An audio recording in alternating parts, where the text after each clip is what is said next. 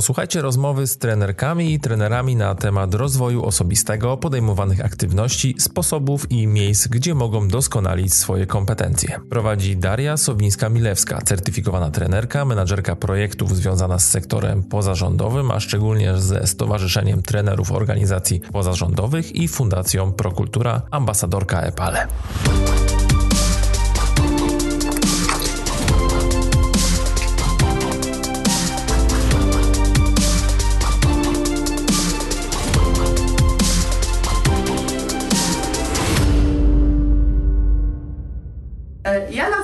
Daria Sowińska-Milewska i mam przyjemność tutaj po pierwsze reprezentować Platformę EPALE. Tam gdzieś się przewinął mój artykuł, bardzo jestem dumna. E, I też e, EPALE to jest dla mnie taka przestrzeń uczenia się, więc oczywiście będę Państwa do niej zachęcała, bo warto. I to jest też taki dosyć bezpieczny obszar do różnych dyskusji, do rozmów i mam nadzieję, że też ten panel będzie pewnym przyczynkiem do, do dalszych dyskusji, może jakichś artykułów naszych, czyli ambasadorów. E, ponadto reprezentuję przede wszystkim sektor pozarządowy, z którym jestem związana ponad 20 lat. To taka propos dawnych czasów. To pamiętam. Farmville też pamiętam, ale w nocy nie wstawałam, żeby kosić. Nie wiem, co to o mnie mówi. E, Sławek poprzednim, pamiętacie Państwo, w swoim wystąpieniu się odwoływał do takich e, bardzo dawnych rzeczy. Ja też przez chwilę się do tego odwołam. Jestem związana przede wszystkim z dwiema organizacjami w tej chwili. Po pierwsze ze Stowarzyszeniem Trenerów Organizacji Pozarządowych, gdzie jestem zarówno członkinią, jak i e, sprawowałam różne funkcje we władzach, teraz jestem komisji rewizyjnej i dalej moje serce jest w dużym stopniu przy tym stowarzyszeniu. Szczególnie, że to ono mniej więcej 20 lat temu, a właściwie prawie dokładnie 20 lat temu, spowodowało, że postanowiłam e, odrzucić zawód wyuczony, czyli nauczycielki języka polskiego i zostać osobą, która będzie uczyła dorosłych, bo odkryłam ta, tam te metody, te formy i te sposoby, które były mi bardzo bliskie. Myślałam, no właśnie, no to o to chodzi. E, w tej chwili jestem związana z Fundacją Prokultura i to jest dla mnie też nowe wyzwanie, bo tam z kolei budujemy wspólnie zespół trenerski, realizujemy projekty edukacyjne, łączymy i nowe technologie, i programowanie, uczenie nauczycieli. No jest to dla mnie też e, kolejne i ciekawe wyzwanie. Skąd ten tytuł? Bo panel ma tytuł Trener, drogowskaz czy przewodnik po uczeniu się. I teraz ta moja historia, dawno, dawno temu, w 97 roku, e, kiedy ja jeszcze nie stawałam przed grupą, ani nie brałam udziału w takich konferencjach, tylko podawałam markery. I wtedy na moim pierwszym szkoleniu, w którym byłam właśnie takim, taką pomocniczką, to było, pamiętam, z komunikacji i asertywności. Prowadziła to e, psycholożka, trenerka. Było fascynujące, to była ta magia szkolenia ja to właśnie poczułam tak zachwycona, a potem w kuluarach toczyła się taka rozmowa, ale czy ty tak prywatnie to też stosujesz te wszystkie metody? No no ale czy drogowskaz musi iść drogą, którą wskazuje?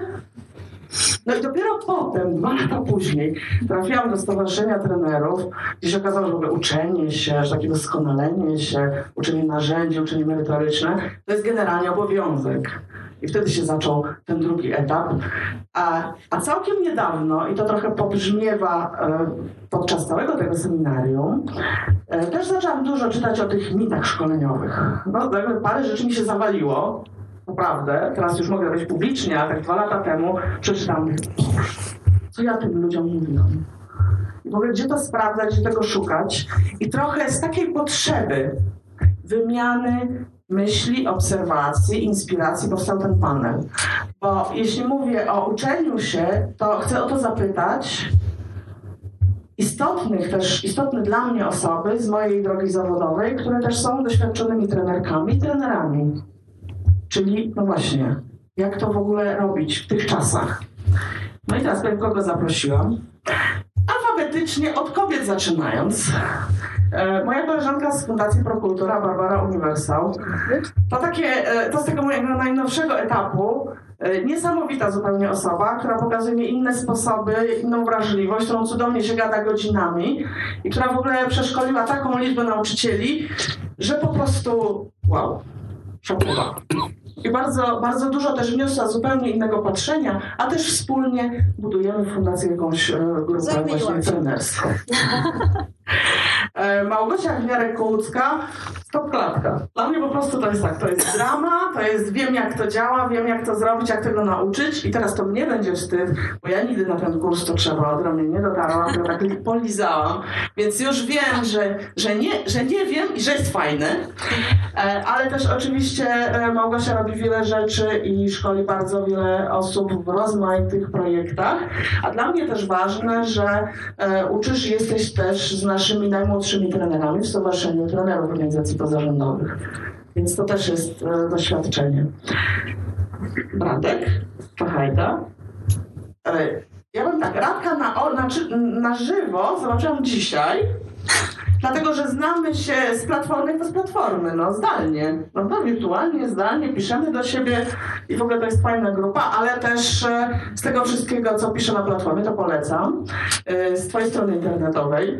E, także, także o tych mitach, tak o Kolbie ostatnio czytałam dobrze, taki ten samolocik i tak, no właśnie. Czyli znowu gdzieś mity. Nie czytałeś? Nie. Bo to nie na Epale. No i teraz tak, guru trenerów, czyli ja sam Jacek Jakubowski, ale wszyscy mówią Jacek Jakubowski. I to jest wspomnienie z mojej szkoły trenerskiej, ponieważ tak się złożyło, że zaczęłam uczyć od najlepszych. E, Jacek był superwizorem pierwszej szkoły trenerskiej. I nadal jesteś oczywiście superwizorem i w ogóle, no w ogóle wszystko. To się jeszcze nie zmieniło. Cudownie. Ale o tym też pewnie będziemy mówić. I Sławek Wise dla mnie też taki symbol Learning Battle Cards. Myśmy się spotkali pierwszy raz podczas e, projektu Erasmusowego. O Erasmusie będzie też zaraz. I to wszystko ma takie kolanka. Rozumiecie Państwo? I to był fajny projekt i tutaj pokazywałeś chyba prototypy kart. Tak może być. Chyba tak, bo to tak, tak dawno było. No tak, no to Trochę tak, ale to też jest pewien etap tych projektów i też takiego szukania dla mnie nowych rozwiązań. I pomyślałam sobie, że najciekawiej będzie dla Państwa, jeżeli ja nie tylko wspomnę te osoby gdzieś, poukładam sobie to opowiem, tylko one powiedzą do Państwa coś swoim głosem. I to, co bym chciała na początek, to rzeczywiście zapytać Was wszystkich o takie sposoby uczenia się, jak wy się uczycie osobiście, nie co radzicie, bo to jest inna sprawa. Jak faktycznie się uczycie i co byście poradzili na wzór no przecież powiedzieć, że się nie uczycie. Taką dyskusję prowadziliśmy, e, trochę taką wirtualną, czy trenerzy się uczą, czy nie uczą. No to właśnie, to jak, jak ty się uczysz jako trener, jako trenerka. I teraz poczekamy. Wyrwij kogoś. No, wyrywać. Nie, no ja nie jestem z tych, co wyrywać, to nie jest mój styl.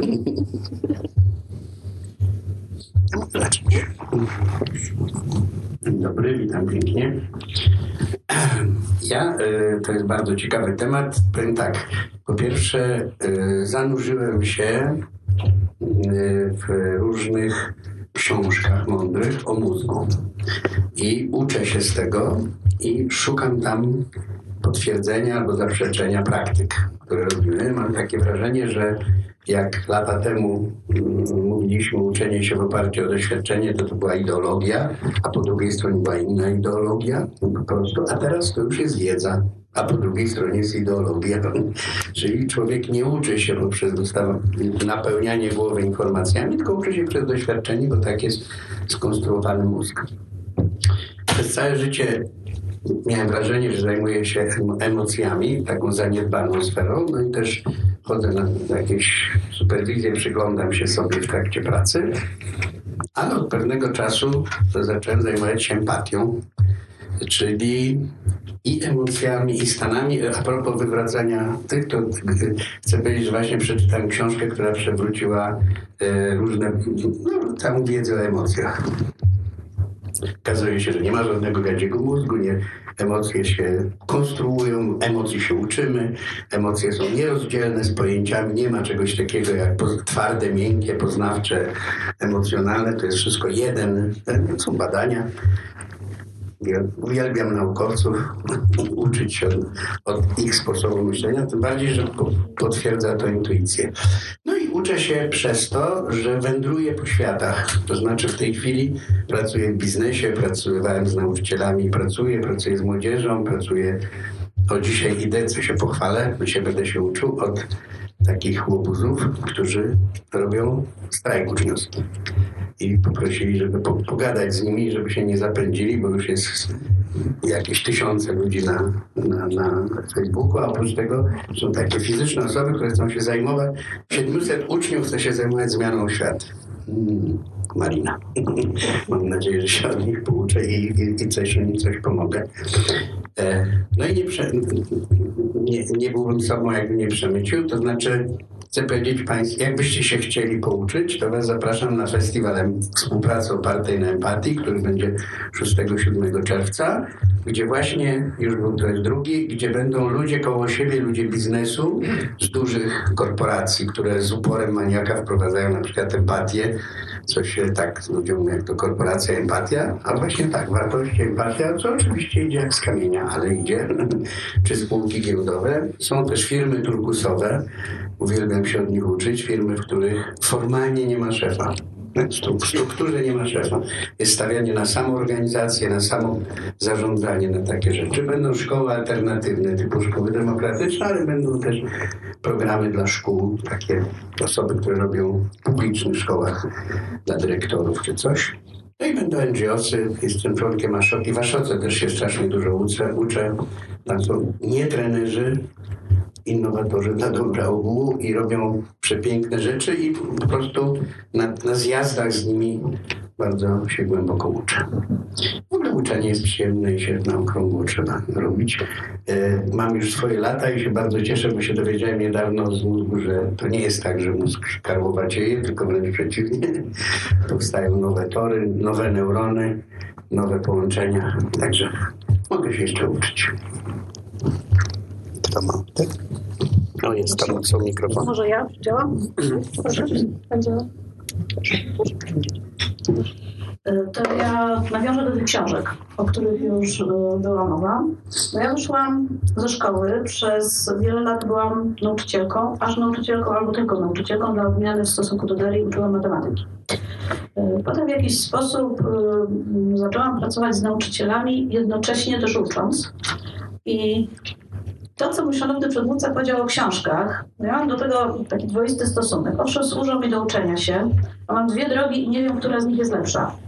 Bo z jednej strony działam, praktykuję, obserwuję innych trenerów, uczę się od nich, współdziałam z nimi, a potem o tym czytam i utwierdzam się w czymś lub y, y, dowiaduję się, że to w ogóle tak nie jest. Ale działam też dokładnie odwrotnie. Y, coś pojawiło się na rynku, zapoznaję się z tym, budzi to mój entuzjazm, chodzę na salę szkoleniową, próbuję to zastosować, wychodzi albo nie. Entuzjazm pozostaje albo zupełnie mm, odpływa i zastanawiam się, przepraszam teraz za słownictwo, ale co za debil to napisał, tak? Bo, bo wydaje mi się to mm, bezsensowne.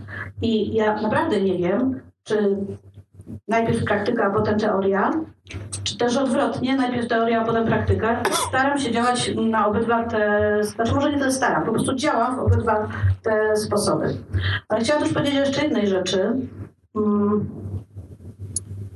ze wstydem trochę, ale taka jest prawda. Ja w którymś momencie stanęłam, znaczy poczułam się doskonała. I to było straszne. I patrzę w tej chwili z perspektywy czasu na to, to było okropne, bo ja miałam takie poczucie, że hmm, dajcie mi scenariusz i pół godziny i poprowadzę każde szkolenie, bo przecież jestem taka doskonała i sobie ze wszystkim radzę. To, to był okropny moment, który musiałam przejść, bo właściwie chyba dopiero od tamtego momentu zaczęłam się uczyć. I to był dla mnie taki punkt, gdzie wcześniej działałam bardzo bezrefleksyjnie, robiłam pewne czynności, y, których mnie nauczono, które podpatrzyłam i z którymi sobie całkiem dobrze radziłam, chyba ich nie rozumiejąc. Nie powiem, że kompletnie nie rozumiejąc, ale nie, to było bardziej mechaniczne niż działanie osadzone w jakimś y, sensownym pomyśle, y, w jakimś y, ułożonej procedurze, systemie, takim, takim uzasadnionym postępowaniu. I ten moment, kiedy sobie uświadomiłam, Boże kobieto, no jak to jest? No przecież ty nie jesteś doskonała, może zacznij się uczyć, był właśnie takim punktem zwrotnym dla mnie. I myślę, że to jest bardzo ważne, żeby sobie znaleźć ten moment, gdzie ja wiem, że potrzebuję rozwoju. Ja mm, powiem zgodnie z tym, czym się zajmuję na co dzień. Augusto Boa, który był twórcą Teatru Forum, mówił, że i takiej metodologii pracy teatru ciśniony, że teatr jest życiem każdy z nas jest na scenie e, i uczy się najlepiej w każdej sytuacji możliwej, która jest, no bo każdy ruch na scenie w życiu ma jakieś znaczenie.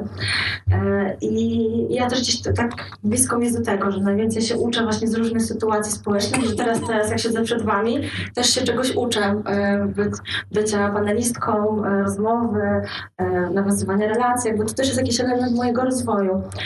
I uwielbiam się przyglądać takim różnym sytuacjom, stąd często w moim uczeniu towarzyszy mi właśnie superwizja, czy, e, czy superwizorów, czy też koleżeńska z drugą osobą, e, którą prowadzę. E, ubóstwem prowadzi z kimś, rzadko kiedy prowadzę sama różne szkolenia, warsztaty, zwłaszcza kiedy pracujemy mm, dramą, pracujemy też na procesie, zapraszamy ludzi do wchodzenia w rolę, to bardzo wartościowy, cenny dla mnie jest też ten pogląd drugiej osoby, z którą, z którą jestem na sali i z którą tworzymy tą przestrzeń do rozwoju edukacji. E, no i też to, co gdzieś mi jest bliskie, e, co Jas powiedział, do pracy z empatią, że e, kiedyś właśnie chciałam tak wszystko robić idealnie, wiecie, i jakby naśladowałam wszystkich trenerów, co mi mówili, to ja to robiłam i mówiłam za każdym razem, o nie, to nie tak poszło, bo oni zrobili to lepiej, powiedzmy lepiej, to powiedzieli mi lepszą formułkę, powiedzmy lepszą narzędzie, lepsze ćwiczenie, a im więcej daję sobie tej empatii też, to tym bardziej kształtuje się mój warsztat pracy i jakby ja widzę też siebie zdecydowanie jakby, że ja oczywiście e, wezmę sobie jakieś narzędzie, słowo, pomysł, ale tak to zrobię ja jako Gosia, jako trenerka dramy, tą metodą, którą pracuję, bo ja tego powiedzmy nie zrobię w super PowerPoincie, bo to nie jest, e, to nie jest tym, czym ja żyję, więc jak to dla mnie chyba też jest ważne to, żeby, e, żeby dać sobie tę empatię, przyglądać się w czym jakby ja chcę się rozwijać i uczyć.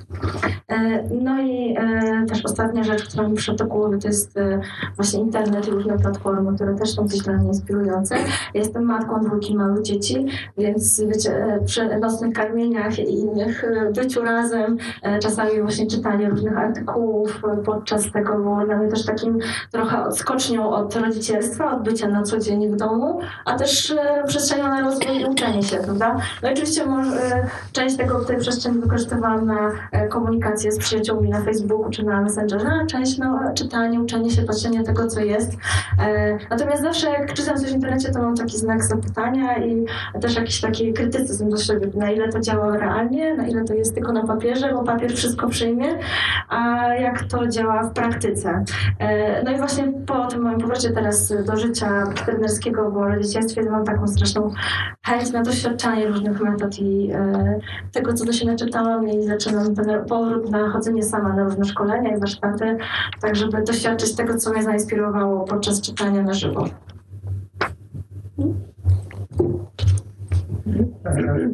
To ja może e, też dodam jeszcze troszkę takich e, jakichś konkretnych sposobów, miejsc, w których ja e, tej wiedzy szukam na, na, różne, na, na różne tematy, może tak, bo staram się rozwijać w dwóch obszarach. Po pierwsze ja jako trener, a po drugie to, o czym akurat będę szkolił, czy to, o czym akurat będę mówił. I zaczynając od tego drugiego, mamy na przykład mnóstwo różnych fajnych portali z dostępnymi materiałami, między innymi ale tego jest, tego jest mnóstwo, są szkolenia e, dobrej, gorszej jakości, czasem są płatne.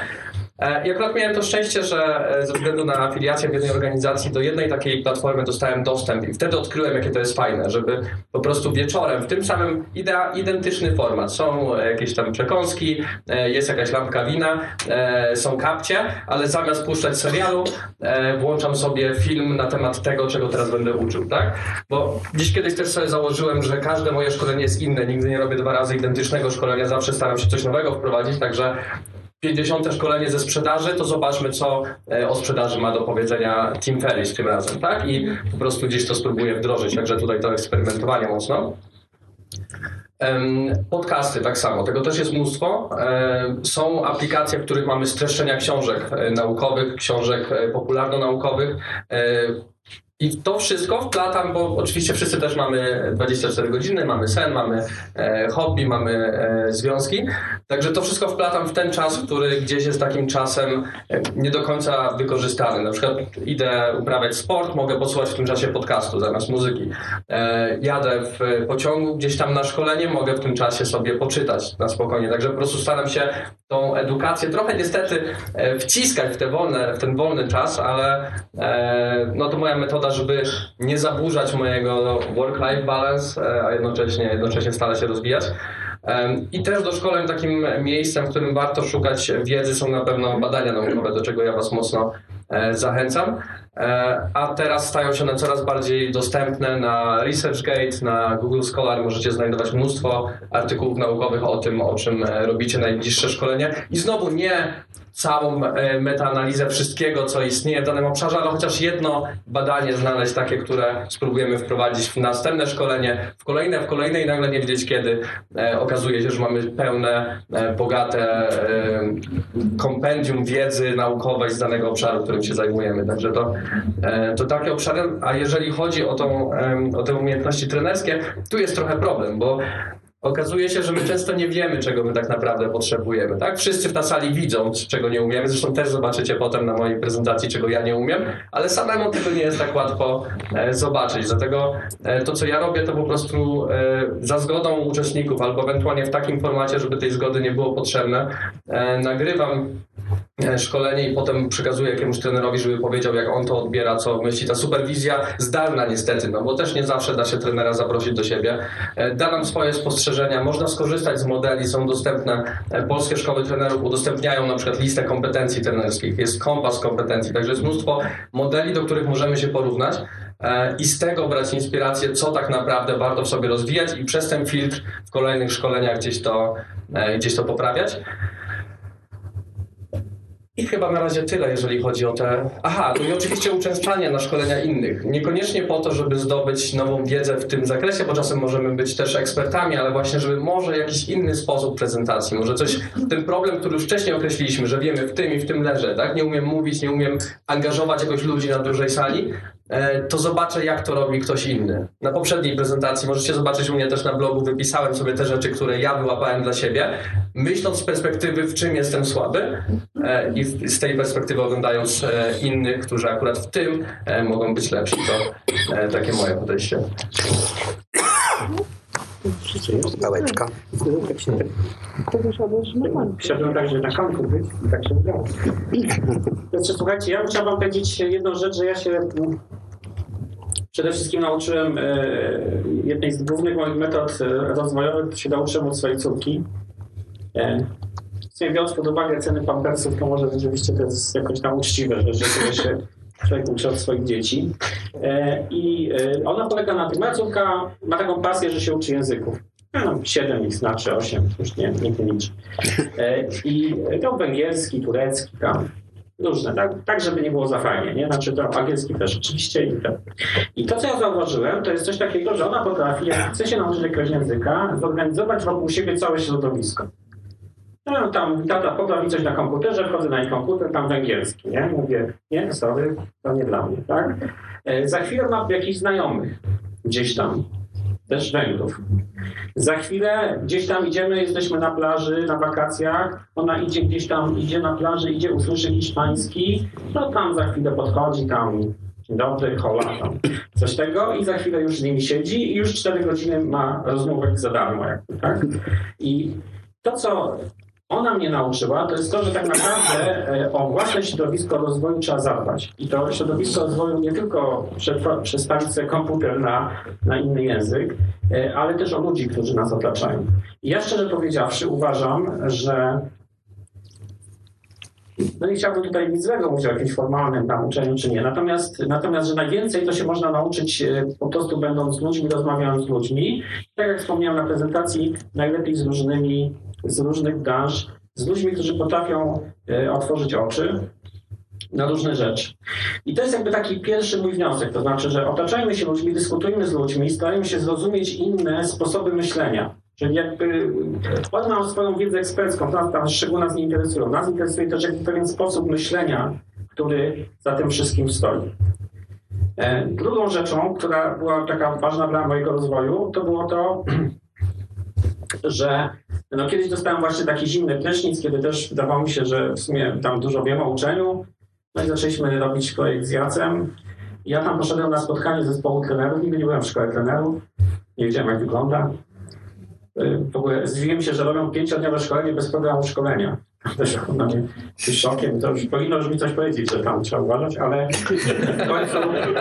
I słuchajcie, wylądowałem na czymś, to jest taki, my robiliśmy razem szkolenie, więc też jakby byłem tam uprawniony. Wylądowałem na czymś takim, co było podsumowaniem pracy i tam takim, taką, nie wiem, może nie radą parabiczną, co bardziej takim podsumowaniem szkolenia. No, spotykają się trenerzy, sumują sobie, rozmawiają.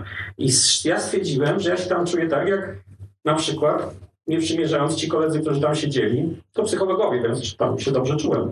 E, Jak oni w rozmowie na przykład z informatykami. Znaczy ja po prostu tych procesów, o których oni mówili, ja ich w ogóle nie widziałem. Ja byłem na tej sali, na której oni byli, ale ja widziałem zupełnie inne rzeczy. No właśnie w większości to nie widziałem, jak się okazało. I to też był taki szok, który powiedział mi, okej, pasja ważna, a profesjonalizm też chyba jednak. Czyli no może nie, pasja nie wystarczy, żeby, żeby pokryć profesjonalizm i to też jest taki, myślę, zimny prysznic, który warto mieć. I trzecią metodą, którą e, do, do czego wszystkich w ogóle namawiam, to jest tworzenie. Znaczy ja w swoim życiu pokazałem Wam dwa modele, które gdzieś tam y, wymyślamy wspólnie, ale takich modeli no po prostu ja uwielbiam je wymyślać, dlatego że to jest pewien sposób porządkowania rzeczywistości. Okej, niektóre modele się przyjmą, niektóre nie, o niektórych gdzieś opowiesz, one gdzieś zginą, ale zawsze, kiedy próbujesz zrozumieć strukturę, dojść do, do sedna sprawy, dlaczego tak się dzieje, Dlaczego ludzie się lubią? Dlaczego ludzie rozmawiają ze sobą? Dlaczego nie rozmawiają ze sobą? I tutaj pomagają mi na przykład bardzo e, psychologowie. Ja powiem, już tyle rozmawiam z psychologami, że powiedziałbym, że jestem psychologiem amatorem trochę. Też to. tworzenie takich modeli powoduje, że e, moim zdaniem jest to pewien sposób systematyzowania sobie, albo czytania innych modeli, ludzi, którzy już je stworzyli. To jest taki pewien sposób systematyzowania sobie rzeczywistości. Jednakowoż trzeba mieć e, świadomość, że e, no, te, te modele mogą być ze sobą sprzeczne, co też nie przeszkadza, tak? Trzeba po prostu umieć na nie odpowiednio spojrzeć. No tyle, tak. Czy mogę jeszcze krótkie dwa? Słuchając tego wszystkiego... No Przycisk. Patrz, patrz teraz. Działa? Tak. Słuchając tego wszystkiego przypomniały mi się jeszcze dwie rzeczy, o których planowałam powiedzieć, ale mi uciekły. E, A dobrze chyba wpisują się w to wszystko, co już padło. Po pierwsze, ja przez bardzo wiele lat tkwiłam w jednym środowisku trenerskim. Genialnym, ale jednym. I em, kiedy udało mi się, znaczy może nie udało się, kiedy świadomie weszłam w różne inne kręgi, to zaczęłam się uczyć. Nie, nie dlatego, że tam to było niedobre, nieuczące i tak dalej, tylko było cały czas takie same. I zmienienie ludzi wokół siebie y, okazało się takim silnym impulsem do uczenia się. A druga rzecz, y, która tak mi się przed momentem skojarzyła, y, ja bardzo lubię myśleć, ale nienawidzę pisać. I kiedy trzeba przygotować jakieś modele, programy, inne rzeczy, fascynuje mnie to i uwielbiam to robić, ale ktoś musi to za mnie opracować. No za mnie nikt tego nie zrobi. Więc żebym mogła w taki sposób się rozwijać i w taki sposób się uczyć, potrzebuję zespołu, którego mogę być członkinią i mogę w nim działać, ale że każdy z nas w tym zespole, to znaczy mamy różne kompetencje. I nie zabieramy sobie przestrzeni, tylko ją współorganizujemy. I to jest dla mnie też w uczeniu się bardzo ważne. Włączone. Działa. Cudownie. Bardzo Wam dziękuję też za te, za te osobiste wypowiedzi. E, Rzeczywiście tak sobie myślałam, że najważniejsze jest, żeby myśleć o sobie. Ja jako trener, trenerka, ucząca się. I e, po pierwsze to środowisko. To od razu mi się przypomniało, bo ostatnio dostałam maila ze swojego stowarzyszenia trenerów, że to już czas, żeby e, update'ować swój certyfikat. Trochę się przestraszyłam. Ja tak przeczytałam, bo dawno nie widziałam i tam też jest, tam się trzeba e, wyspowiadać z opisu własnego rozwoju trenerskiego. Tu widzicie Państwo właśnie jak wygląda ten formularz, tam dłuższy oczywiście. E, czyli co się robiło, szkolenia, kursy, studia, praca indywidualna, jakie książki się przeczytało, jakie kursy się zaliczyło. Dlatego też lubię przy e-learningu certyfikaty. Bo to, mam, tak? Wyjmuję z tych pięciu lat. Też korzystanie z superwizji. E, może trochę mniej o tym mówiliście, a mówiliście też o tym uczeniu się w kontakcie. I no, ja właśnie z Basią jestem teraz w zespole i to dla mnie też, chociaż jestem nadal członkinią stowarzyszenia, uwielbiam, będę przedłużać certyfikat i tak dalej, to nagle spotkałam inne osoby. Mało tego, spotkałam też chyba po raz pierwszy e, w mojej drodze zawodowej osoby właśnie z tytułami doktorskimi i ich zupełnie inny sposób patrzenia. To trochę tak jak ty mówisz, Jacku. Nagle się okazało, a sprawdzić, a badania, a właśnie ten scholar, e, to, to, aha, inaczej. Zresztą taki przedsmak miałam już na platformie Epale. Oj, no będę reklamować, no ambasador to ambasador. E, że tam też publikują andragodzy mówiący i andragoszki mówiące ludzkim językiem i odnoszące się do takich codziennych doświadczeń, a też zachęcające do tego, żeby sięgnąć dalej. Czyli, że to jest jakaś taka też ścieżka. Po pierwsze mój rozwój, po drugie ta grupa, która mnie wspiera, no mnie bardzo w rozwoju wspiera członkostwo stowarzyszenia, bo mnie zmusza do czegoś. E, ale też czytanie innych, bycie na platformie, właściwie wszystko, co robię, a także zmiany zespołu, więc zachęcam poza wszystkim wszystkich Państwa do superwizji. Takiej zdalnej nie robiłam, ale taką inną tutaj nawet zacytowałam, że to może być uczestnicząca bezpośrednia, koleżeńska, nieuczestnicząca wprost, po szkoleniu wewnętrzna, w zespole. Bardzo, bardzo różne możliwości są, żeby z kimś przegadać, bo jak się zacznie omawiać różne rzeczy z różnych stron, to bardzo wiele można zauważyć. Także bardzo Wam dziękuję, ale teraz, żeby zdążyć z drugim ważnym pytaniem, no bo okej, okay, to już wiemy, jak możemy robić samodzielnie, a z punktu widzenia Waszych organizacji, w których jesteście, może szkolicie trenerów, może byliście e, podmiotami takich szkoleń, e, no to właśnie jak trenerów można wspierać? Jak można wspierać trenerów, jak można wspierać trenerki? Tak bardziej instytucjonalnie. Albo co teraz trzeba robić koniecznie, widzicie, że warto. Właśnie, no, tak, aha. Tak, tak, może drugi. Drugi? To ty. Proszę, ja potem. Dobra, okej. Okay. No, mam coś powiedzieć, to powiem. okej. Okay. Nie wspomniałem wcześniej, bo spodziewałem się, że może być jakieś inne pytanie właśnie, o którym będzie to bardziej pasowało. E, prowadzę taką społeczność e, trenerów e, ogólnoeuropejską. Jest to społeczność non-profit i wychodzi od trenerów, którzy działali w organizacjach pozarządowych.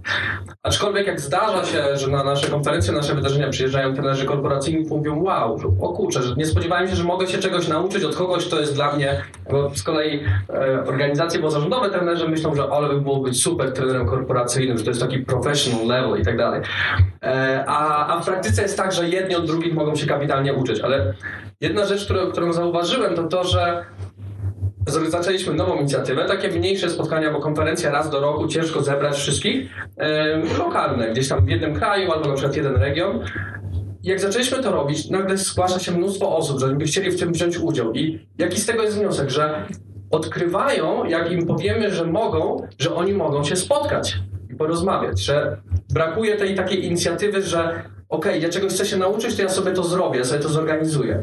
E, I dlatego my stworzyliśmy te narzędzia, między innymi właśnie Tram Station, na którym, e, który zachęca e, ludzi do tego, żeby się spotykali lokalnie. Mamy e-trams, spotkania w wirtualnych pokojach, także korzystamy też z tych dobrodziejstw e, e, jakby elektroniki, wszystkich narzędzi, technologii, które pozwalają na to, że możemy się rozdzielić na grupy, przegadać coś, zebrać z powrotem, podzielić narzędziami, ale to, czego najbardziej chyba brakuje, to to, żeby wyjść z inicjatywą, że ktoś musi zacząć i po prostu z tą myślą, że jeżeli tylko ja zacznę, to na pewno się znajdą ludzie, żeby się ze mną podzielić swoją wiedzą, e, możemy spokojnie ruszać do, do tego świata. To jest takie największe odkrycie, najbardziej szokujące, tak? Wow, można się spotkać. To jest jakaś międzynarodowa grupa? Tak, bardzo międzynarodowa. Trainers Forum. E, na... można Myślę, że można było odnaleźć, tak? Bo powiedziałeś, czy jeszcze będziesz na, Grupa na Facebooku, to ten, jakby stamtąd się zaczyna, mamy też stronę, w zasadzie jak Trainers Forum się... Trzeba uważać, bo okazuje się, że w Indiach też powstała taka grupa e, i ze względu na liczność, ze względu na liczność tego kraju bardzo jakby dużo szybciej się rozwija. Jest tam swoją drogą ogromny rynek szkoleniowy. E, amerykańscy trenerzy korzystają, was również zachęcam, bo jest się e, czym popisać. E, chyba tyle. Naciśniemy. Działa? Trzeba poczekać chwilkę. O. Cierpliwość. O, już. Halo, halo? Dobrze. Ja z uporem godnym lepszej sprawy uczestniczę od, od wielu, wielu lat w różnych miejscach, które y, dbają o jakość szkoleń, ponieważ mam takie poczucie, że z tymi szkoleniami mm, bywa też okropnie. I w wielu miejscach y, przychodzę na przykład i y, mówią, jest no, już HR albo prezes chcą, tylko mówi tylko, tylko jak już jesteśmy po imieniu i tak. Ja tylko nie mów, żebyś robił szkolenie, dobrze? Dlaczego? No bo było tak. I wszyscy mówią, że nigdy nie pójdą.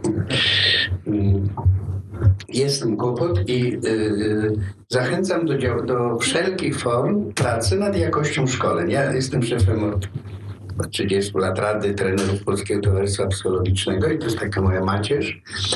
No ale stamtąd właśnie wywędrowałem do środowisk NGO-sowych i stworzyliśmy w swoim czasie Stowarzyszenie Trenerów Organizacji Pozarządowych. E, brałem udział, e, bardzo się ciesząc, że powstaje, już nie byłem tam takim intensywnym współtwórcą, tylko starałem się wesprzeć Izbę Coachingu, Polska Izba Firm Szkoleniowych. To są wszystko miejsca, w których po prostu można kogoś spotkać, dowiedzieć się, porozwijać kogoś z tej samej bajki. I mam takie wrażenie, że to jest y, mm, strasznie trudne, dlatego że ten, y, przynajmniej ja uważam, że to uczenie się przez doświadczenie, no ja ukułem tam ze 40 lat temu definicję y, sytuacji edukacyjnej, która działa do tej pory. Taka prościutka, że to, że to sytuacja edukacyjna, nasz trener tworzy sytuację, w której ludzie się uczą, a nie są uczeni. Tak niby prościutko, a zasadnicza różnica. I, I to jest pytanie, no, można powiedzieć, jak robić to, żeby ludzie się sami uczyli. No więc jeszcze samemu to sobie robić, to co wszystko opowiadaliście, no ale też się przyglądać, ponieważ ten nawyk mózgowy, nawyk kulturowy do tego, żeby jednak ludzi czegoś nauczyć, żeby jednak ich tam wyegzekwować, żeby tak koniecznie zmądrzeli i to po mojemu. Tak? E, no, bardzo często też jest taka gra. Ludzie mówią, no weź tutaj nie tego, co nie przygotowany, jest jakieś pytania zadaję, weź mnie naucz. No dobra, no to można pokazać model, tylko jest pytanie, czy ja go pokazuję, jak go zapraszam do tańca, no czy ja go po prostu pokazuję jako tonem i całym ciałem, że to jest po prostu świętość i najmądrzejsza rzecz i prawda, jak mnie tutaj ktoś podskoczy, to znaczy podważa mój autorytet. E, mam takie wrażenie, jak mówię, że e, warto przechodzić różnego typu pracę nad poczuciem własnej wartości i lękiem, który po prostu w wielu osobach jest, obniżone poczucie własnej wartości, lęk, ono się tak ujawnia w różnych sytuacjach i ono infekuje tworzenie sytuacji edukacyjnej. Bo jak ja zaczynam na bazie czegoś takiego coś udowadniać, pokazywać, tak napięcie mi skacze, I jestem, i pod, moim zdaniem nikt się nie jest w stanie, znaczy są takie osoby być może, ale można to przeżywać do końca życia, tylko jak jestem tego świadomy, jak jestem pokorny, jak jestem uważny, no to po prostu mogę na to reagować na rozmaite sposoby. A jak nie, to narzucam. No i tak jakbyś, wydaje, to mi się jakaś taka na, na, najważniejsza rzecz, E, praca nad sobą jako osobą, która tworzy przestrzeń dialogu. Praca nad sobą. I, i nad tym, w jaki sposób to staram się ją pokazać. Też mówiliście tutaj o, te, znaczy tak, bardzo mi się podoba ten moment, prze, prze, że nic nie umiem albo takiej pokory. E, ja chcę powiedzieć, że my odkryliśmy jakiś czas temu, i po prostu codziennie się w tym utwierdzam przy pracach rozmaitych, magię pracy na mocnych stronach. To jest po prostu no, po pierwsze, święty Augustyn kiedyś powiedział, że istnieje dobro i brak dobra, więc mocne strony są prawdziwe, a złe strony to jest jak po prostu czegoś nie ma. No, przesadzając, no, czasami są mocne, słabe strony są paskudne, takie mroczne, ale o, takie zobacz, znaczy jak przychodzi do mnie no, chcę powiedzieć, że na przykład większość menadżerów, jak przychodzi na coaching i się otworzy, to się nagle okazuje, że oni, oni są ofiarami swoich kompetencji. ponieważ oni mają obniżone poczucie własnej wartości, ale są świetni w czymś, no to zdobywają laury, ale co zdobędą, to mówią, o, muszę dalej, muszę wyżej, muszę więcej, bo nie wierzę. Moim testem dla takich osób jest pytanie, jak już wejdą w to, jest pytanie, czy jak odniesiesz sukces, to też jestem do Was ciekaw, jak macie. Jak odniesiesz sukces, to przeżywasz ulgę czy radość?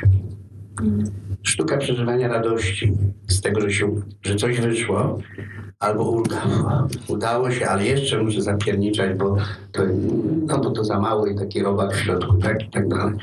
Więc dla mnie ta sfera jest e, piekielnie ważna okazuje się być ważna, znaczy ją trzeba zrobić ze sobą, żeby ją dawać. I niekoniecznie chodzi o to, żeby każdy prowadził zajęcia y, z tego, tylko nawet jak, jak, jak najtwardszy temat porusza, to czy on patrzy, widzi, czy wchodzi w empatię, ale jako osoba godna, dobrze się czująca i uznająca drugiego człowieka, który też jest godny i fajny, bo jeśli sam trener tego nie ma, no to myśmy to nazwali kiedyś, że daje łapówki emocjonalne. Robi takie rzeczy, żebyś ty mnie polubiła. I, i, i, no, robi różne cuda na sali, żeby być taki fajny, albo taki twardy, albo no nie wiem, różne, różne gry interpersonalne, które zinfekują, bo ludzie się potrafią nawet w takiej sytuacji nauczyć. Ale one infekują, one obniżają, a czasami zabijają efekt szkolenia.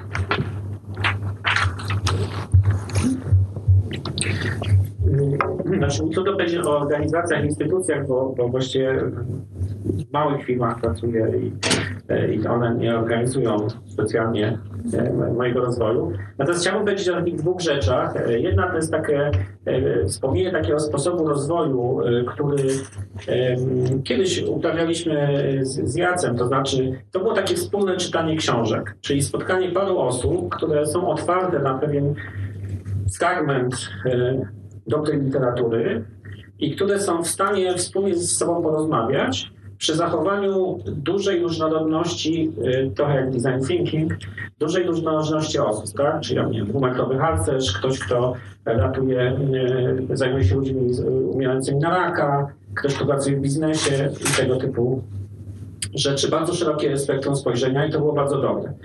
To, co ja uważam, że, że, że można robić i to warto robić, to jest, e, jeżeli instytucje nas nie douczają, to sobie twórzmy te instytucje. Bo w tej chwili stworzenie klubu, społeczności, zupełnie nieoficjalnie, tak? Myśmy kiedyś to nazywali learning team, tak? Czyli żeby nie, nie że eksperci, tylko że thinking, to czy think tank, to to learning tank można stworzyć, tak? Czyli można stworzyć jakby zespół ludzi, którzy się spotkają i po prostu zresztą porozmawiają. Czy każde z Was, jak sobie pomyślało, gdyby dostało zaproszenie na trzy godziny, tak, z dojazdem albo cztery godziny, od, od, osób, do, do których ma zaufanie do ich umiejętności, może niekoniecznie musi mieć jeszcze zaufanie do tych osób, ale do, do ich umiejętności, to czy no nie uznalibyście, że jednak warto poświęcić 3-4 godziny ze swojego napiętego czasu na to, żeby się jakoś tam rozwinąć w dobrym towarzystwie? Moim zdaniem warto. Może nawet wa bardziej warto niż szukanie tego samego gdzieś komercyjnie, tak? E, trochę też e, nie zawsze jest tak, że te szkolenia, które są droższe, są po prostu lepsze, tak? Także jeżeli chodzi o mnie, to wydaje mi się, że jeżeli nie ma, instytucja nie daje, tak, to trzeba po prostu samemu sobie to zorganizować i się spotykać i rozmawiać. Może to ten Właśnie sztafeta trwa. Tak, sztafeta trwa, dokładnie. E, ja zarządzam organizacją, która liczy e, od 8 do 10 trenerów, pracowników, pracowniczych naszych e, i udało nam się, uważam, że to jest ogromny sukces jako organizacji pozarządowych, wykształcić tych ludzi na to, że oni pracują właśnie i w kontakcie, i są po szkole trenerskiej, i pracują metodą dramy, czyli też wymagającą tak naprawdę dużej uważności, wiedzy, bycia w kontakcie ze sobą i z grupą. Zrobiliśmy to na przestrzeni sześciu lat, e, bo jakby wtedy zobaczyliśmy, że tak naprawdę trudno jest nam pozyskać kogoś z rynku, kto mógłby u nas pracować. No z dwóch powodów. Pierwsze dlatego, że jesteśmy Czyli szukamy ludzi, którzy pracują z misją i mają taką misję jak my, czyli chcą pracować metodą dramy, zmieniając świat na lepsze, zmieniając różne obszary życia naszego społecznego na lepsze, a z drugiej strony ze względu na to, że po prostu nie mamy też stałego budżetu, że jesteśmy w stanie powiedzieć, że, że zapłacimy ci e, o 5 tysięcy miesięcznie, prawda? Tylko jakby bardziej mówimy, zapraszamy Ciebie, żebyś wspólnie z nami tworzył tą przestrzeń, żebyś wspólnie z nami pisał, tworzył, tworzyła projekty, działania, dzięki którym będziesz się rozwijał, rozwijała. I mam wrażenie, że jesteśmy w takim etapie trochę bycia coraz bardziej turkusową organizacją, bo właśnie dzięki temu, że stworzyliśmy tym ośmiu osobom przestrzeń na to, żeby powiedzieliśmy im, skąd możemy wspólnie pozyskać pieniądze. One się zaangażowały w pisanie projektów. Każda z nich miała wyznaczoną jakąś swoją ścieżkę rozwoju, w jakim temacie chce szkolić, gdzie chce dramy się uczyć, w jaki sposób, e, przy jakim superwizorze od nas. E, to jakby po tych e, sześciu latach oni są z nami, mają te kompetencje, ale mamy większy zespół, żeby nimi zarządzać, pracować w różnych stronach. I gdzieś blisko jest do tego, co powiedziałeś, żeby stwarzać przestrzeń przestrzeń ludziom do tego, żeby dawać wiedzę, jak oni mogą się dalej rozwijać, też wspierać ich w wyznaczaniu sobie e, celi, jak, jak mogą to zrobić, prawda? Mm, I też jako zarząd podjęliśmy decyzję, żeby właśnie e, utworzyć e, certyfikację trenerów i praktyków dramy jako narzędzie, które ma wspierać jakości naszych szkoleń. Trochę to, co mówiłeś, Jacu, że nam też zależy na tym, żeby to, czym my pracujemy, było edukacyjne, rozwojowe, żeby ludzie chcieli na takie e, szkolenia przychodzić.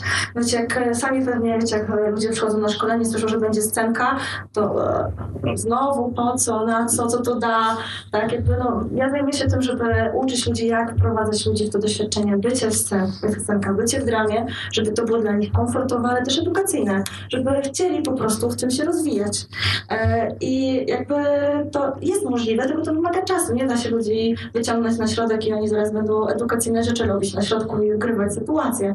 No to jest no, bardzo ekspozycyjne, więc e, jakby też e, mam wrażenie, że tego samego nauczyliśmy nasz zespół, żeby oni w takim kontakcie ze sobą z wiedzą, jak, gdzie mogą się rozwijać i z informacją między nami mogli się rozwijać. I też zrobiliśmy szkołę trenerów właśnie w Stopie. Zaprosiliśmy Stop, żeby zrobił wewnętrznie dla naszej grupy właśnie osób, które się uczy szkołę trenerską. Ona trwała tyle godzin, powinna mieć, więc jakby nasz zespół też miał zapewnione te kompetencje. E, więc z jednej strony dbamy tym naszym systemem certyfikacji o to, że nasz zespół też wie, jak dalej podążać, czyli jak oni są wszyscy praktykami dramy, to co mam zrobić, żeby być trenerem dramy, co mam zrobić, żeby być trenerem drugiego stopnia, a z drugiej strony na zewnątrz też, jeśli ludzie chcą powiedzmy pracować w taki sposób, jak my też ich certyfikujemy, czyli muszą przejść pełen proces i dla nas najważniejszym elementem tego procesu jest właśnie superwizja, czyli to, żeby być e, w kontakcie też z osobą, która pracuje na co dzień tą metodę i obejrzy twoje szkolenie, ale właśnie obejrzy to znaczy, że będzie na sali. W sensie jakby to jest dla mnie też kluczowe w tym momencie, że jest na sali i widzi, jak reaguje grupa, jak, jak osoba prowadzi daną sytuację, jak prowadza to dramy, jak zaprojektowała cały proces wprowadzania ludzi do tego, żeby oni mieli e, w byciu w roli doświadczenia jakieś edukacyjne. Ja tak sobie siedzę i słucham i miałam jakieś przygotowane myśli, które chciałam Państwu przedstawić, ale słucham i nie wiem, czy to były czy chcę teraz tak samo, jak jeszcze pół godziny temu? To jest jedna rzecz. Druga to jest taka, że ja od e, tak dawno, że już nie pamiętam jak długo, od początku swojej pracy trenerskiej jestem związana głównie z Fundacją Centrum Edukacji Obywatelskiej i ja się tam uczyłam. I zawsze w CEO istniały, istniała struktura pozwalająca trenerom się rozwijać. Tyle, że ta struktura była inna 20 lat temu, kiedy trenerów było pięciu na krzyż, inna 5 lat temu, kiedy było ich około 100, a inna jest teraz, kiedy jest, no nie wiem, tam kilkadziesiąt, ale już nie aż tak, y, aż tak dużo. Aż tak dużo. E, ważne było to, że zawsze była no właśnie, w firmie, nieważne czy to jest fundacja, czy to jest y, według mnie korporacja, czy cokolwiek innego, ale była osoba, która była odpowiedzialna za rozwój trenerów i była gotowa im coś nieustannie y, proponować. Ja szkołę stopu skończyłam no, dzięki temu, że ktoś w CEO pomyślał, że może się w taki sposób rozwijajmy. Organizowano różne inne formy, raz lepsze, raz gorsze. Raz były mnóstwo osób zadowolonych, raz mnóstwo osób niezadowolonych, bo nie zawsze ten, ta forma, którą nam zaproponowano, do nas wszystkich trafiała, ale ona była tworzona. Czyli była osoba odpowiedzialna, gotowa poszukać, przygotować i stworzyć dla grupy bardzo zróżnicowanej jakąś propozycję. I to było ważne, że coś takiego się działo. Pytanie, czy wszyscy byli gotowi korzystać? No nigdy, bo nigdy nie jest tak, że wszyscy, y, że, że wszyscy możemy. Y, w moim odczuciu problemem jest to, że w dużych grupach trenerów związanych z jakąś dużą firmą szkoleniową czy korporacją y, osoby są na różnym etapie rozwoju. I propozycja skierowana do osób krócej pracujących czy dopiero rozwijających się nie zawsze będzie pasowała tym, którzy są no po prostu w innym miejscu swojej kariery trenerskiej czy ścieżki trenerskiej. To jest, to jest pewien kłopot, który widzę. Muszę też powiedzieć, że w ostatnim czasie dzięki różnym projektom unijnym Miałam okazję uczestniczyć też przy okazji szkoleń związanych z, nabywaniem nowych kompetencji w jakimś tam zakresie. E, zwykle też pojawiała się możliwość szkoleń trenerskich, więc warto e, gdzieś szukając ścieżki rozwoju, mm, szukać projektów, gdzie, gdzie wiadomo, że jest przestrzeń na swój rozwój e, trenerski. A co mnie też ostatnio wręcz zafascynowało. Ja miałam zawsze takie poczucie, że pójść na 90-minutowy warsztat jakiś tam rozwojowy to jest jakaś gruba pomyłka, bo co można za 90 minut? Teraz już wiem, co można za 90 minut. Można zobaczyć, czy ja tego chcę, czy to jest dla mnie interesujące, czy ja w tym kierunku chcę pójść. Zobaczyć 5 90-minutowych kawałków i wybrać sobie jeden, z którego potem zrobię, co czyli nie zrobię, tylko w którym będę brała udział e, w dłuższej formie z tego zakresu, wtedy przynajmniej wiem, w jakim kierunku chcę pójść. A często jest tak, że kiedy szukam sobie jakichś interesujących szkoleń, są fantastyczne tytuły, e, błyskotliwy opis, wysoka cena, a ja nie wiem co dalej. I jeżeli ktoś z moich znajomych już tam był, no to dostaję sygnał, było fantastycznie, warto, skorzystałam, skorzystałem, nauczyłem się, ale często słyszę strata czasu, pieniędzy i w dodatku mm, jakiegoś takiego poczucia, że chcę się dalej rozwijać, bo kiedy kolejny raz trafiam na, na coś nie dla mnie, nie złe, tylko po prostu nie dla mnie, to, to jest tutaj istotne, bo ja nie chcę negować tych tego wszystkiego, bo to są prawdopodobnie fantastyczne rzeczy, jeśli trafią w odbiorcę. A jeśli nie jestem, no to jest kłopot. To mnie, to mnie martwi. Y,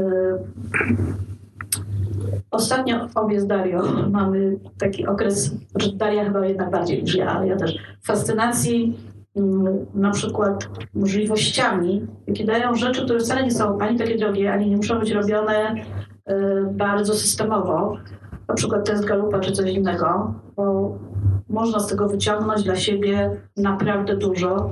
Jestem na etapie wyciągania, ile mi się, mi się uda. Słuchając o tym wzmacnianiu dobrych stron, tam mi wyszła maksymalistka na, na bardzo wysokim poziomie i sobie myślę, tak, to jest to, jak czegoś nie mam, to nie mam. Jak mam, to mogę być w tym zakresie y, znacząco lepsza niż, y, niż w tej chwili. Także wydaje mi się, że jeśli mam w najbliższym otoczeniu lub w korporacji, w firmie y, osobę, która ma jakąś wizję, w którym kierunku chce swoich trenerów rozwijać, to warto się z tą wizją zapoznać i tego słuchać.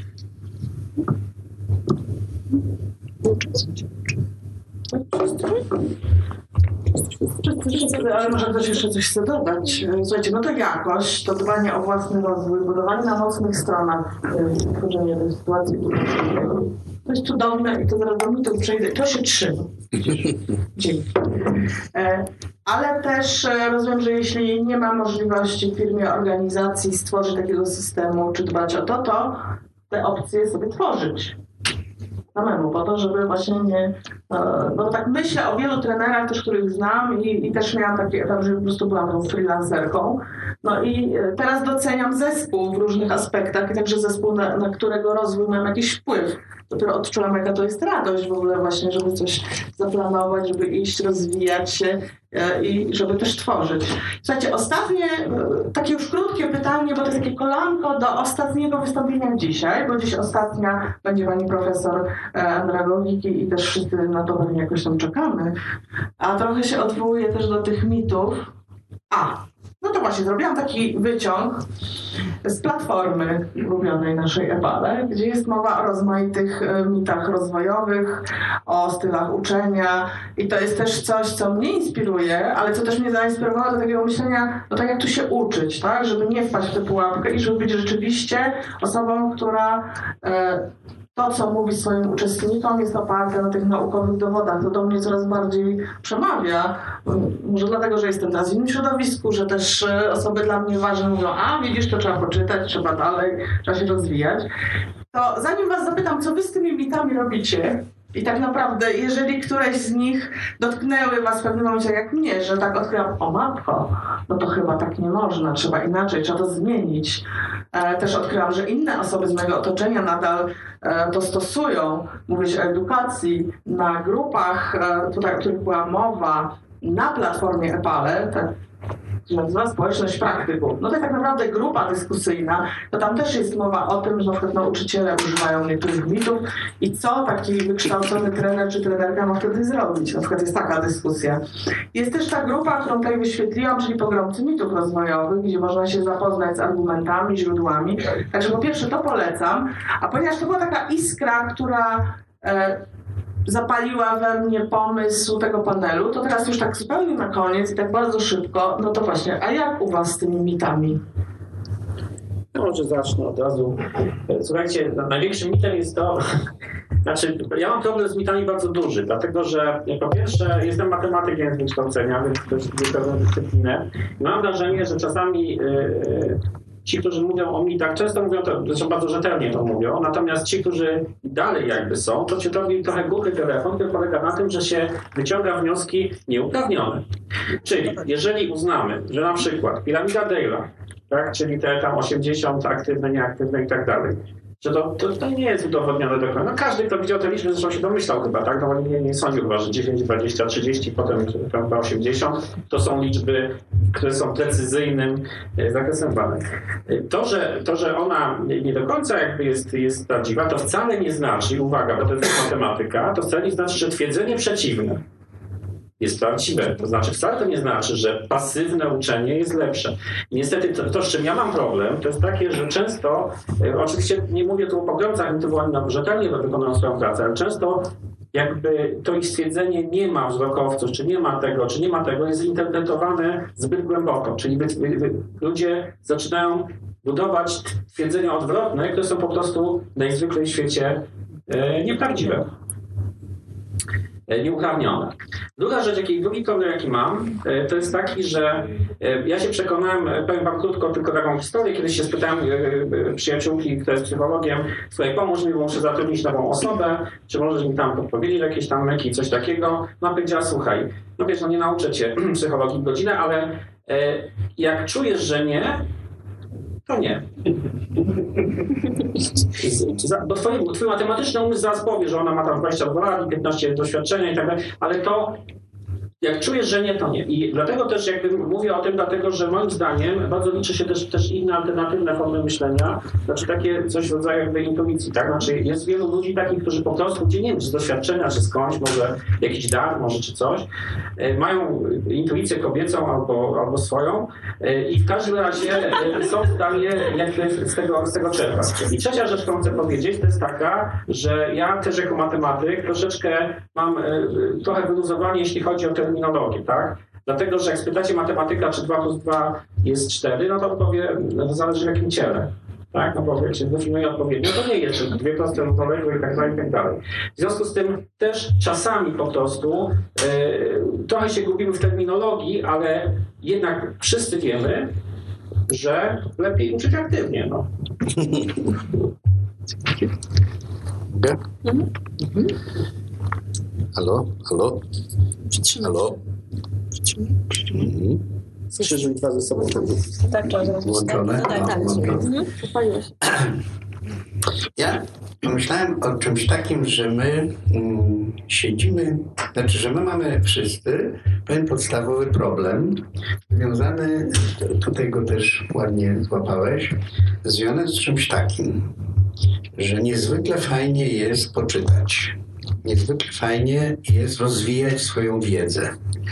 Y, I to tą gorącą. Zwykle y, i bardzo często mamy na jakiś temat no i, i ja bym powiedział, problemy z trenerami mogą być takie, że za dużo wiedzą albo za głęboko, bo przychodzą osoby, które na przykład nic nie wiedzą w danym zakresie i moim zadaniem jest takie pytanie, jak im pomóc trochę więcej wiedzieć. A jak ja wiem za dużo, no to po prostu no zalewam ich, albo krew mnie zalewa, że oni jeszcze tego nie wiedzą, no i tak dalej. No jest, yy, tak, jest to pytanie, że ty nie jesteś od tego, od przekazu informacji, tylko od tego procesu, w którym ta osoba się no, dowiaduje. Tutaj to jest tak łatwo mówić, ale mogę powiedzieć, podzielić się osobistym doświadczeniem, kiedy y, zostaliśmy z moją żoną ściągnięci do szkoły społecznej, w której były, no i żeby, uruchomiliśmy tam kursa.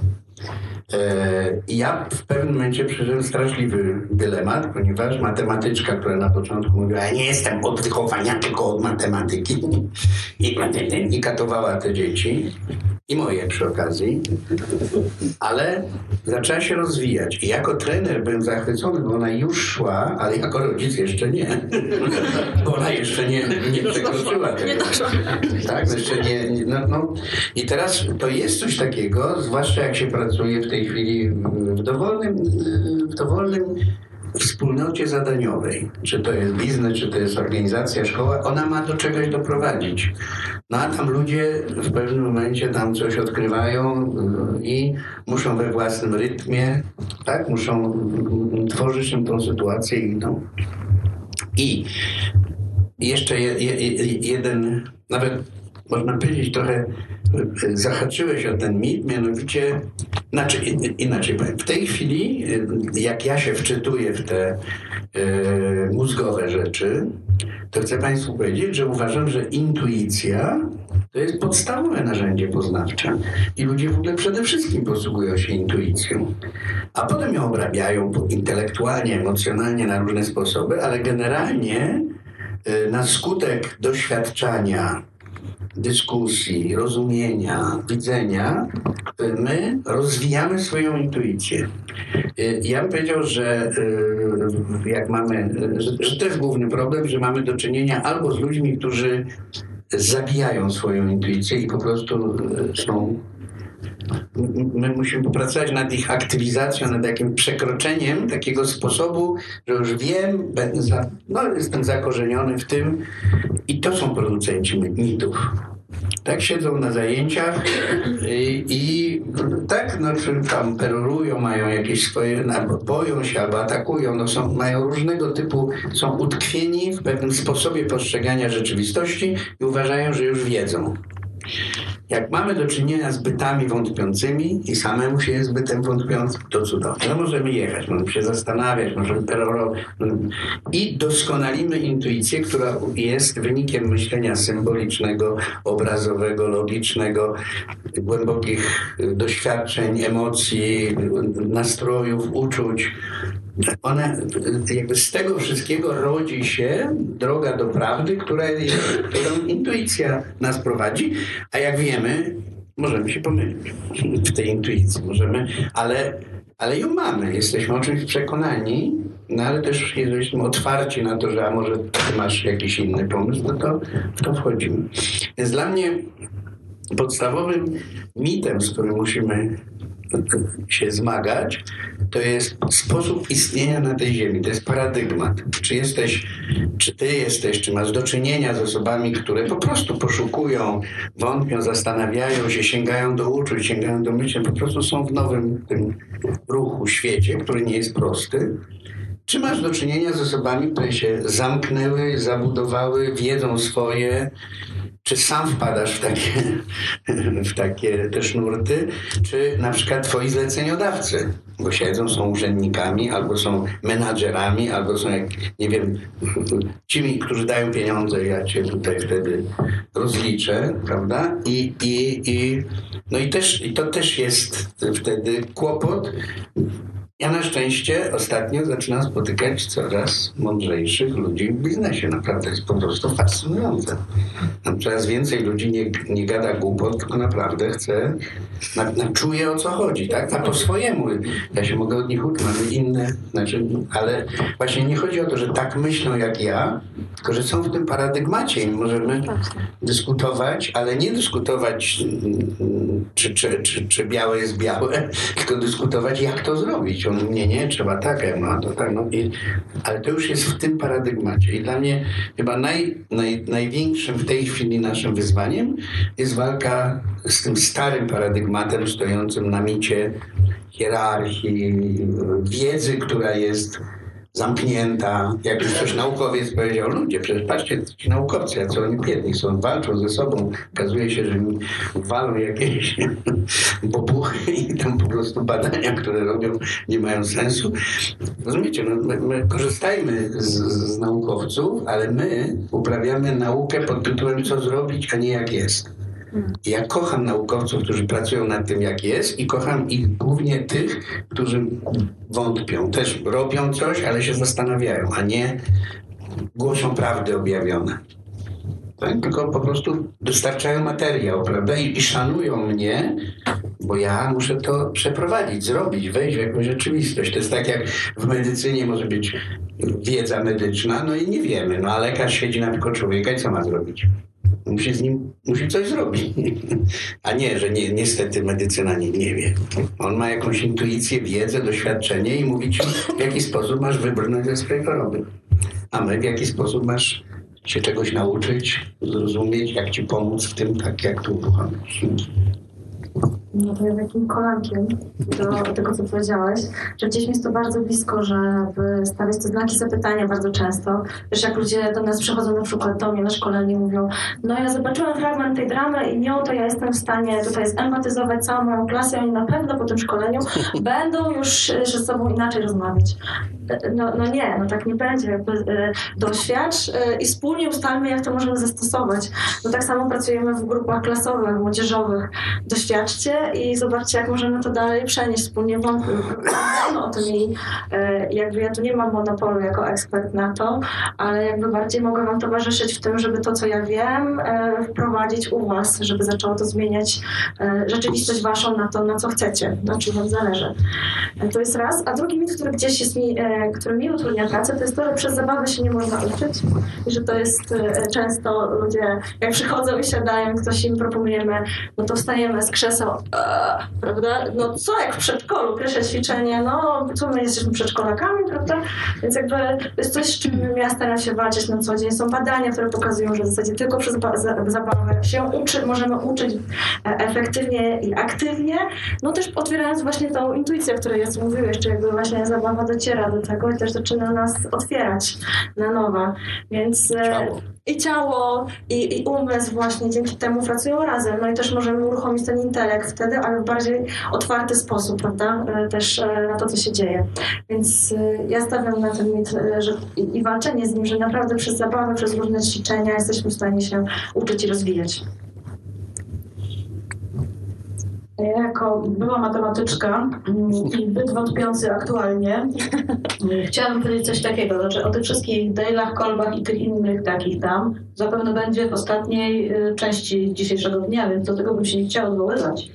Ale mm, często jest tak, taki mit, że jeżeli powołam się na jakiś uznany autorytet, to będzie tak mądrze i tak wszyscy mi w to uwierzą. I robiłam w moim mrocznym okresie bycia wspaniałą i wszystko wiedzącą takie eksperymenty, że tworzyłam sobie takie coś. E, otóż znakomity uczony amerykański mówi tak, jakieś tam coś, wszyscy kiwają głowami, tak, to rzeczywiście tak działa, to u nas się to sprawdza. No wiecie Państwo, ale znakomita uczona francuska mówi tak, no i zupełnie coś innego, hmm, a to u nas też tak działa. No to dorzucałam jeszcze znakomitego uczonego Radzieckiego i jeszcze coś innego i to też działa. No i teraz zrobił się problem, to co w takim razie działa i który z owych znakomitych uczonych e, ma rację? chciałam sprawdzić, czy rzeczywiście powoływanie się na autorytet działa. Okazywało się, że działa, tylko czy miało jakiekolwiek y, uzasadnienie y, i sens. I wciąż się z tym, jako byt wątpiący, bardzo mi się to podoba, zapamiętam. Y, jakoś mi się z tym dobrze teraz siedzi i myśli, co z tym zrobić dalej. Sądzę, że takich mitów mamy mnóstwo, a ostatni czas był dla mnie bogaty w obalanie owych mitów i przyznam, że wciąż z tym się jeszcze zmagam. Czy to istotnie działa, czy nie działa i czy jednak tak bardzo ufać intuicji, mm, czy tym znakomitym uczonym wszelkiego sortu. się odniosę do tego takiego najbardziej podstawowego pytania, co, co robię z tymi mitami. E, to ja po pierwsze staram się je sprawdzać, e, bo czasem się okazuje, tak jak Sławek powiedział, że te mity się biorą ze złej interpretacji. Na przykład mamy model Takmana e, dynamiki grupy. To owszem, on nie działa w grupach biznesowych, dlatego że on nie był na nich badany i nie został potwierdzony przez Takmana na tym, że grupy w biznesie faktycznie przechodzą przez cały ten proces burzowania i tak dalej. Przez to przechodzą grupy terapeutyczne, które badał Takman i, i po prostu mit narósł pomimo tego, że źle zostały zinterpretowane jego badania. Także zamiast od razu to odrzucać, teraz się niedługo za Maslowa będę brał, bo też e, jakby jest wielka krytyka, a mimo to mnóstwo psychologów się do niego, do jego badań odnosi w jakimś zakresie, także chcę sprawdzić, co, co tam, co tam jakby nie zadziałało. E, a po drugie też wydaje mi się, że jest dużym problemem to, że okej, okay, coś obalimy. I to ostatnio miałem na szkoleniu, bo szkole między innymi z e, efektywności edukacji dorosłych e, i przyszła do mnie dziewczyna, która dopiero co skończyła szkołę trenerów. E, I szkolenie było takim trochę wykładem, trochę warsztatem, porozmawialiśmy o tym jakby co nie działa głównie. I po tym szkoleniu ona do mnie podchodzi, że jakby jest druzgotana trochę, bo wszystko to, czego się uczyła kilka tygodni wcześniej na długiej, dwutygodniowej szkole trenerów, ja powiedziałem, że to nie działa do końca, nie? I co w takim razie robić? Także jest ogromny problem problem z tym, że może brakuje czasem trochę tego czegoś innego. I przykład Kolba, który jego publikacja jest 86 tysięcy razy cytowana, e, co jest, na przykład ja mam, jestem w miarę dobrym naukowcem jak na mój wiek i mam jedno cytowanie, także to jest naprawdę coś dużego, jeżeli ktoś ma 86 tysięcy, e, ale nie ma niczego innego, nie ma innego modelu uczenia, którym moglibyśmy to zastąpić. Tak? Także taka druga rzecz, którą ja robię, to staram się szukać alternatyw. I na razie na Kolbie tylko wymyśliłem po prostu taką checklistę, co moglibyśmy sobie i jest tak samo tej, tej dziewczynie poradziłem, że weź po prostu te rzeczy, które wiesz, że działają i sprawdzaj, czy masz je w swoich szkoleniach i też sprawdzaj, czy te rzeczy, które gdzieś są właśnie nie do końca funkcjonują, jako może część modelu, bo Kolb tam oczywiście przeczytacie w moim artykule, że to nie jest tak, że on cały nie działa, że są jakieś założenia, dzięki niemu w ogóle mamy pracę, część z nas tutaj, tak, bo on, on był największym promotorem tej nauki przez doświadczenie nauki pozaformalnej, także jest dalej, bo oczywiście żyje, ma się dobrze i jego e, modele też. E, także bierzmy to, co działa i weryfikujmy, czy nie robimy przypadkiem bardziej lub mniej świadomie tego, e, co nie działa. To są takie dwie rzeczy, które warto robić z mitami po prostu. Dziękuję bardzo. No ja widzę, że przekroczyliśmy czas. No, bardzo przepraszam. Pięć, zaczęliśmy 5 minut później. E, to szanowni Państwo, to ja życzę tak jakości, intuicji, czytania, dobrych grup wspierających. Bardzo, bardzo serdecznie dziękujemy panelistkom, panelistom za wszystkie opowieści, za doświadczenia, za inspirację, mam nadzieję. E, I mam nadzieję do zobaczenia też w innych sytuacjach edukacyjnych. Dziękuję. Jeszcze coś. Ja to zapraszam na festiwal empatii, na którym będzie można bardzo bardzo dużo nauczyć. Jest już nowa strona. Dziękuję, że wysłuchałeś tego podcastu. Piotr Maczuga, ambasador EPALE.